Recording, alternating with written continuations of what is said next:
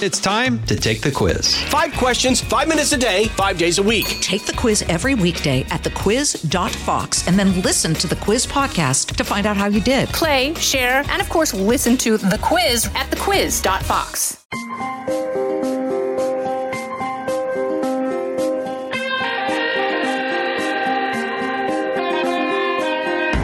You're listening to Fox News Radio. I'm Ben Domenech. In the coming weeks, we will experience the first caucus and the first primary in the Republican contest for the presidential nomination. They are, of course, in Iowa and New Hampshire, respectively. People may be operating under the assumption that these are traditions that have long been held within the process of selecting a presidential nominee. In fact, they are very young in terms of that process. It was really only out of the 1968 experience in which you had uh, Eugene McCarthy challenge uh, then President LBJ uh, in a race in which uh, LBJ, having not even filed, was a write-in candidate, resulting in his uh, you know narrow win in New Hampshire, uh, that resulted in the formalization of New Hampshire as the first primary in the country. Uh, and in the Iowa caucus sense, you had the 1972 and 1976 elections, respectively, for the Democrats and Republicans when those traditions took hold. In other words, they really aren't that old in terms of the traditional sense of politics. Yet people have the sense that they come from a before time, a long ago path, uh, in part, I think, because of the old fashioned traditions involved and the fact that uh, I think the states themselves like to play up that aspect of their importance. This is, though, something that could be changing the Democratic Party has decided in the wake of the last election that they're not interested in uh, having any kind of competitive Iowa or New Hampshire presence. Instead, they are essentially starting their contest in South Carolina in all but the formal sense. Uh, it's also something that I think could be followed quickly on by the Republicans. The parties tend to emulate each other when it comes to scheduling primaries and caucuses uh, for a number of different reasons, but also because it tends to attract the most media attention. But one of the things that I think we have to keep in mind as well is that these are two states that are particularly not representative anymore of the American electorate, nor of the Republican electorate in the wake of the rise of Donald Trump, who has made the Republican electorate more working class, obviously more Hispanic, uh, more varied in a lot of different ways. Uh, that don't necessarily uh, find themselves reflected in the populations of Iowa or New Hampshire. Now, maybe nothing changes. Uh, maybe, you know, if even if uh, New Hampshire decides that they'll support someone like Governor Nikki Haley for the nomination. Uh, you know, former President Trump, never known for being someone who is vindictive or petty, uh, might allow them to continue to have their role in forming uh, the choice over the next Republican nominee. I think that that's something that is an interesting perspective, uh, perhaps at odds uh, with everything that we know about the man and his approach to Republican politics, but it's an interesting one nonetheless. But I wanted to take you back a little bit because, from my perspective of these states, you know, as much as you know, you can pay attention to Iowa and its uh, outsized role in perhaps selecting interesting candidates who tended to be more socially conservative and more populist than the nominees in either 2008, 2012, uh, 2016, or the like. You know, I think that you find something even more interesting when it comes to the weird role that the state of New Hampshire an incredibly small state uh, that really, you know, doesn't necessarily reflect anything about uh, American politics in terms of its demographics, has had in selecting po- uh, politicians who uh, are able to run for the presidential uh, nomination successfully, and also, uh, you know, have really dictated a lot of different events historically that, you know, really give it an outsized role in our politics. And so I wanted to run through just a couple of examples of that from, you know, perhaps, you know, a little bit at the edges of the memory of, of some of our listeners. First, let's go back to the election of 1980 obviously this is one that people remember for you know Ronald Reagan's triumph over Jimmy Carter but well before that he didn't necessarily have the automatic track to even being the nominee of his own party Reagan had run what was considered to be a pretty lackadaisical campaign. He wasn't paying attention to what was going on in Iowa to the same degree as other candidates. He thought he would win pretty much automatically. But then, in a crowded field with seven candidates, you had George H.W. Bush emerge to win with a small plurality of votes uh, in a way that, you know, gave the whole conversation a shifted feel. Uh, George H.W. Bush started talking about having the big mo, um, the momentum that would carry him uh, through to the nomination and in a in a race where you had a lot of big Republican figures, including the former uh, vice presidential uh, nominee uh, Bob Dole, as well as major wealthy funded figures uh, such as Pete DuPont, you had the possibility that this was going to be a race that could go on for much longer than a lot of people had expected, you know, assuming that Ronald Reagan would, after his performance in 1976, be the automatic choice of the Republican Party. H.W. Bush, you know, really wanted to send a message in New Hampshire, uh, a message that he was going to be uh, the guy to be the future of the party. He had to deal with a lot of different rumors, including uh, even ones raised by then 60 Minutes correspondent Dan Rather, that he was a stalking horse for a potential return by Gerald Ford. But he basically sent the message that he thought that Ronald Reagan was someone who was a lightweight, someone who was not cut out for prime time, someone who had run away with the uh, assessment of early polling based on his name ID and the like, but wasn't a serious politician. Here's what he had to say in 1980 on that Reagan thing. I can't prove it to you. He's strong in the polls. I will say nothing to tear him down, but there's some erosion. It's almost, I think it could be the Teddy Kennedy syndrome. Way out three to one before you join battle, and then whip, down you go. Now, for some events that he has no control over, but also because the myth is gone. You're in there with your sleeves rolled up. And uh, I think it's going to erode that Reagan strength. So one of the things that came out of this, of course, was an initiative, uh, you know, a, a approach from the George H.W. Bush side of things that basically said, look, if we're going to continue this big mo, if we're going to keep this momentum going, we need to try to put Reagan down in New Hampshire uh, because you know a back to back win like that, you know, could be a major boon to the campaign. And you had, uh, you know, of course, you know, these dueling uh, different figures within Republican politics, the different consultants uh, on either side, trying to figure out a way uh, to, uh, you know, e- either eventuate this dynamic on the on the part of the Bush people, or to disrupt it on the part uh, of the Reagan people. so you ended up with a situation where Reagan and his folks decided that the, the way to approach things was to push for a debate. Now, Reagan at the time was considered someone who was not a very good debater, someone who could, you know, uh, not necessarily perform up to uh, the status of a lot of other uh, people who could contend, you know, particularly people who, you know, had more experience debating, like George H.W. Bush, uh, but also others who were, you know, uh, in the race as, as alternatives to, to Reagan, such as Howard Baker, Phil Crane. John Anderson and, and the former uh, Texas Governor John Connally.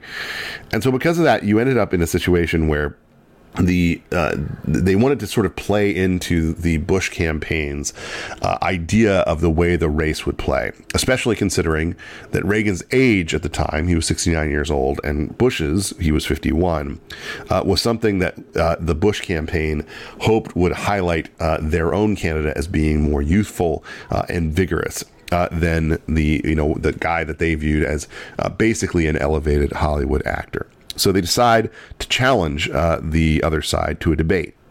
You have uh, this, you know, outreach that goes into the idea, uh, and uh, the Bush campaign decides that this would be something that you know would you know be you know in, in their interest, a challenge that would really play to their benefit uh, in in part because they viewed Reagan as being someone who you know really just played to the crowd.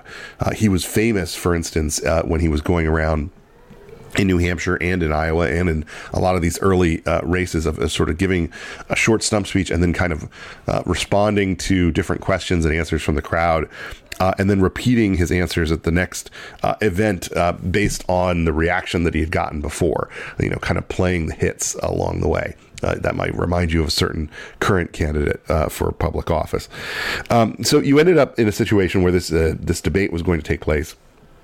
And it was supposed to be a debate between the two of them, between Reagan and Bush. But once they announced this debate, the other Republican candidates start to complain about it, uh, particularly Bob Dole, who protested uh, to the FEC that this would be essentially an illegal comp- campaign contribution uh, by the uh, Nashua Telegraph uh, to uh, the uh, to the different candidates uh, by closing out others who were still in the race, and the FEC went along with that. The approach, of course, from uh, the uh, from the Reagan side of things was to suggest that instead the Bush and Reagan campaigns split the cost of the debate. In other words, eliminating the idea that this was in any way a campaign donation, and the Bush campaign refused. This was a mistake. Uh, a monumental mistake, uh, a $3,500 mistake uh, that turned out to matter a lot more because when Ronald Reagan and when the other candidates showed up at the Nashua Telegraph uh, debate, which was to be sponsored uh, by them. Uh, and uh, the editorial staff, uh, you know, basically, uh, you know, revolted to this. you know, said that this was not what had been agreed upon beforehand. This is what happened. They don't. The fireworks begin. If, if we may have the first question for the question, you asked me if you could make an announcement first. And I asked you for permission to make an announcement would the, would the sound man please turn Mr. Reagan's mic off for a minute?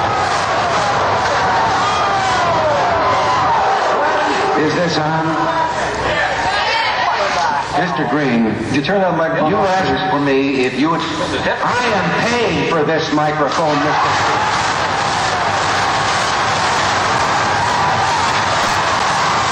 That moment from Reagan was something that still echoed in George H.W. Bush's mind just eight years later, when, as vice president uh, for Ronald Reagan, he was running for the nomination and was locked in a very competitive race, this time, once again, with his old foe, Bob Dole. And Mr. Dole? Well, I hadn't known we'd gotten around to issues yet. I was hoping that would come up before the campaign ended. Whether they're single issues, uh, all I hear is talk about momentum. I don't know that momentum's an issue, but uh, I hear talk about little Mo and big Mo, and I don't know who's who's who.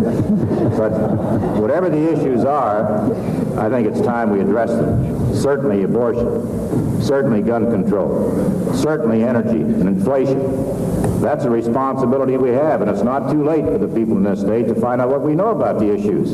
It would be refreshing if somebody asked me about an issue instead of a poll. It also, in my case, would be very helpful. You're not supposed to laugh, but we can't forbid it. Let's consider the context of the moment. So, the Vice President of the United States, uh, someone who had really, you know, played all of his cards right in trying to present himself as being the heir to Ronald Reagan, the incredibly popular uh, Republican president, uh, has run into a real gauntlet. In Iowa, uh, Bob Dole, the uh, longtime senator, uh, has uh, beaten him, and not by a little bit. And not only that, he's also been beaten by televangelist Pat Robertson. Yes, that Pat Robertson. So the vice president comes in third, uh, and it sets up a situation where New Hampshire is now kind of a make or break for him, a do or die. If if he really goes down in back to back situations in these two states right off the bat what is he going to be looking at in terms of the schedule? And keep in mind, the schedule is a little different that way, uh, you know, at the at the moment, and and in terms of the way the map plays out, you know, he would have had to go through some more difficult situations uh, before getting to friendlier states. This is, creates a situation for him where he has to lean on his alliance with then Governor Sununu. Yes, uh, you know, we have a Governor Sununu there as well today. That tells you a little bit about the insularity of New Hampshire politics. Um, and I want to quote at this point a little bit from Richard Ben Cramer's uh, book uh, on the 1988 election, What It Takes the way to the White House, which, if you haven't read it, you really ought to, particularly because of the lessons in it about uh, one Joe Biden, who obviously had his own exit in, ignominiously in, in that race. Uh, this is uh, from chapter 108. Tuesday morning after the Iowa caucus, Bush was already in New Hampshire. No use lingering at the site of a massacre. Bush left Iowa before the vote began. He and the white men were walled away in the newest, most feudally fancy motel in New Hampshire, the Clarion, near Nashua, a box of white cement rising eight stories tall in the middle of a desert, deserted, snow covered bog, a half mile distant from the nearest road, miles away from anything else. It was the hotel embodiment of the oversized and isolated Bush campaign more perfect as symbol, still, because inside, amid the pink marble and old Englishy prints, there was red alert. Bush was up before first light. To tell the truth, he hadn't slept much. He was out at a factory gate, shaking hands in the numbing cold. Cold to make the pain, pain creep from the feet up, from the hands in, from the back of the neck. Who cared? Bush was newly, nervily aware. He could lose. That was pain. He could lose New Hampshire, then Minnesota, then South Dakota. He could lose every state until South Carolina, or Super Tuesday, and that would be the end. The South would crumble, and he would lose everything.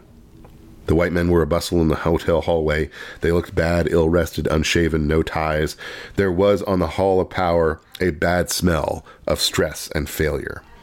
I knew it, Atwater was claiming. I can feel the wind. I told him it was 100% he was going to lose, and I said it was 50 50 he was going to run third.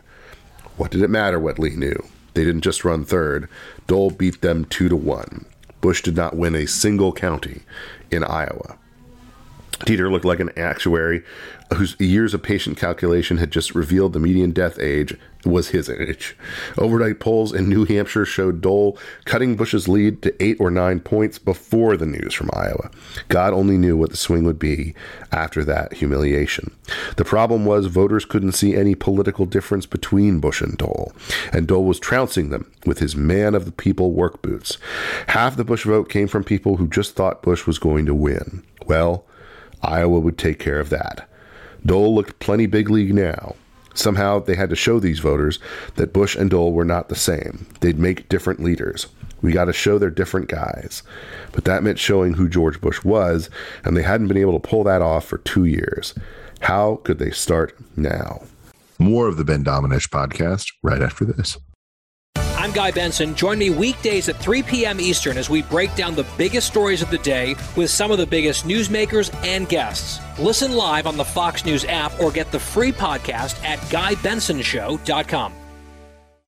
George Bush came back to the hotel and called a meeting. He didn't want to hear more talk about losing. He didn't want to hear about Iowa, what happened, or who did it. That was over. It was gone. There's no sense looking back. It's nobody's fault. We either go on and win in New Hampshire, or I go back to Kennebunk and go fishing. But Governor Sununu was with Bush. He said they didn't need a plan, not a new one. They were going to win. That's how Sununu was. First thing he wanted to show you, he was in control. Second thing, he was smarter than you. Of course, it was Sununu's organization they were doubting, what Sununu called the best organization in the history of New Hampshire.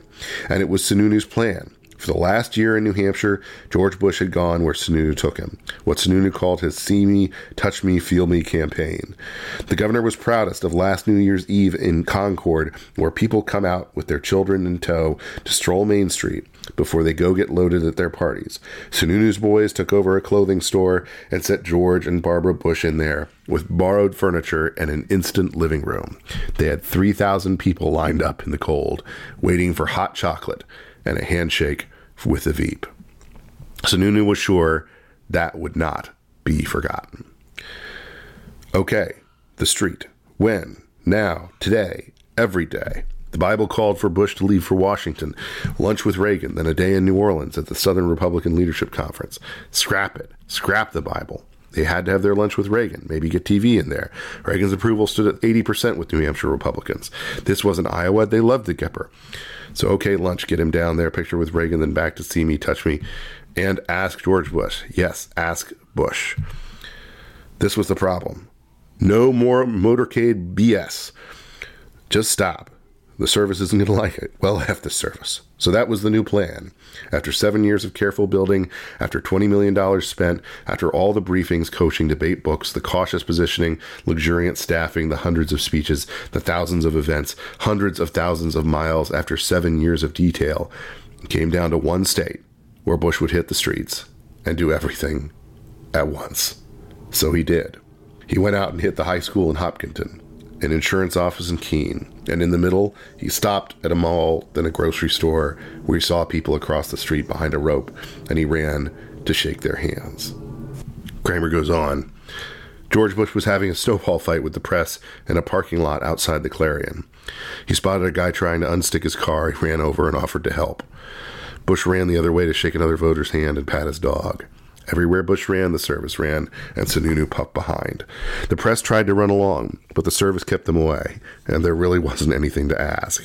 Bush had the air of a kid trapped inside on a rainy day. In the final few hours of this heated race, the vice president says he is confident, despite the fact that he and Senator Dole are apparently running neck and neck down the stretch. Just a few weeks ago, you were really way ahead, and now it seems that the gap is narrowed. Things are tighter. Very tight. What happened? 1980 revisited. Remember when I came blowing into here and the polls shot down for Ronald Reagan? Turned right around here and beat me. That's what's going to happen tomorrow. I'm going to win New Hampshire when I lost Iowa. Bush. And late this afternoon, Bush, in a last-minute tactic, had former Senator Barry Goldwater come to New Hampshire and Channel 9 and cut an endorsement ad. In the ad, Bush said Dole will raise taxes and call for an oil import fee. Is that a, something you would have done if you were way ahead, or was it out of oh, desperation? Absolutely. Goldwater is one of the most respected names in New Hampshire. Uh, we'd wanted to have him all along. Senator Dole planned no campaign activities this evening. Instead, he retired to his hotel room here in Merrimack to try and get an early night's sleep. But we caught up with the senator and asked him about tomorrow. Tomorrow's a very important day for all of us, a very important day for the people in New Hampshire and around the country. And we're just going to have a little quiet time and reflect on what we've done and hope it's the right thing. Dole seemed unhappy with last-minute tactics by Bush. Well, it's totally inaccurate, and I think uh, the Vice President of the United States uh, shouldn't do things like that. Let me tell you something. So the battle has been fought, and now these two Republican frontrunners await the votes, both claiming they will win. In Merrimack, Jack Heath, News 9. Just a few days later, George Bush won New Hampshire by nine points. Dole spent the night trying to be gracious. He hit his marks, he made his statement, he thanked his volunteers and supporters, he vowed to go on. He smiled ruefully and told the cameras he'd made up a lot of ground in a week. He never expected things to be easy. At the end of the night, the very end, he was on live remote with NBC. And who was next to Tom Brokaw, beaming like the co host of the big election special, but George Bush?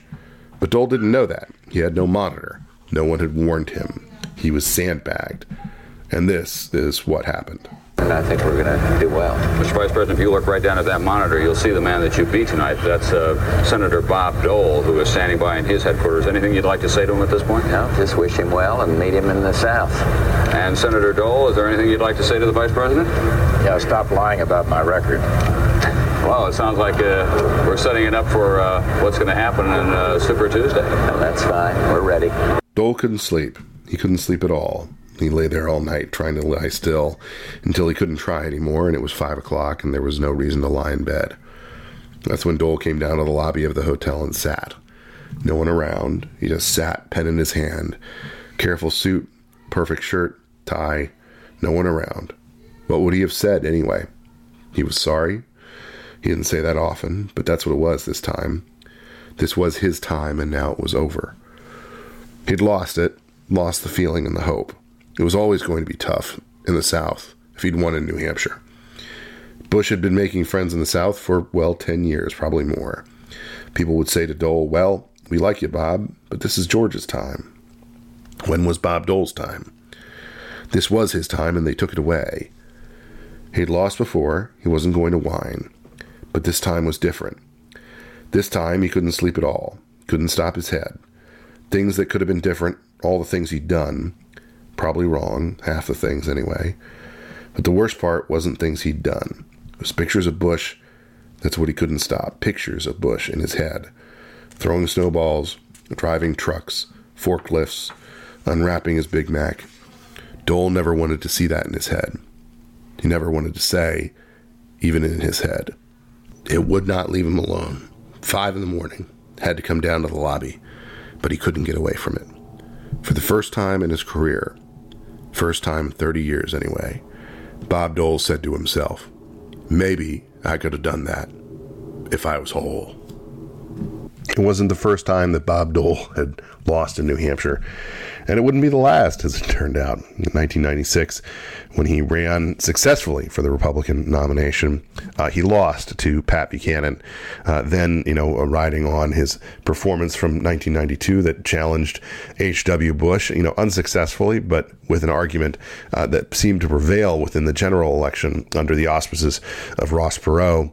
Uh, and uh, he ended up losing uh, by you know a significant amount by the measure of New Hampshire, uh, namely a little more than two thousand votes. Decent burials, but listen, my friends, we have won a tremendous victory here tonight.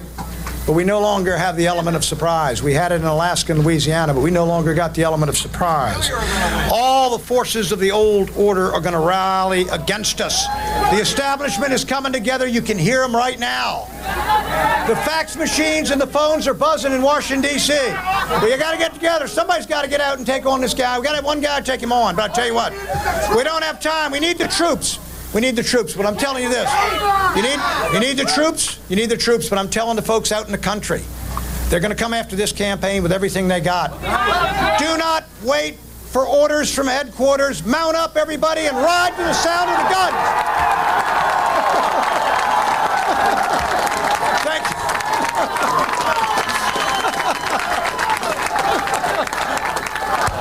Thank you.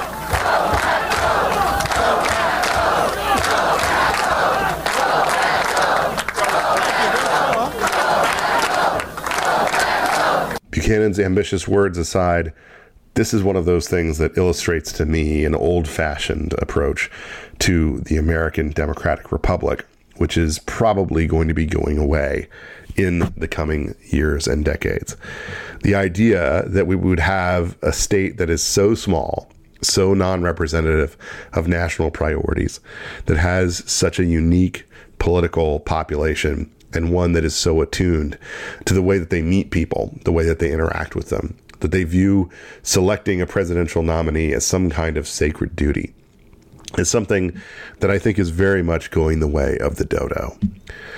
We'll see what comes uh, in the years ahead uh, and whether we see an adjustment in response to the Democratic side from the Republican side the Democrats, you know, obviously have, have decided that they would rather have uh, a makeup that, you know, pushes uh, states like Michigan earlier in the process.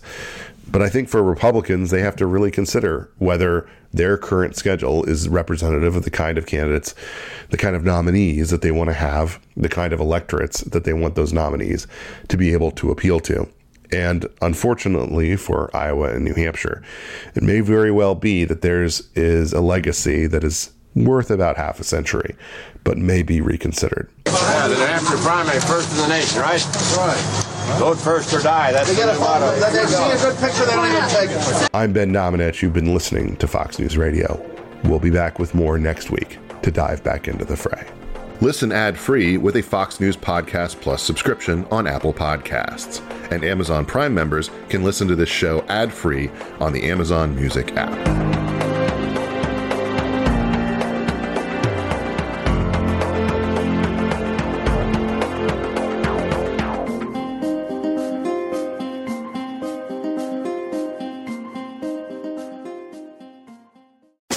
This is Jimmy Failla, inviting you to join me for Fox Across America, where we'll discuss every single one of the Democrats' dumb ideas. Just kidding. It's only a three hour show. Listen live at noon Eastern or get the podcast at foxacrossamerica.com.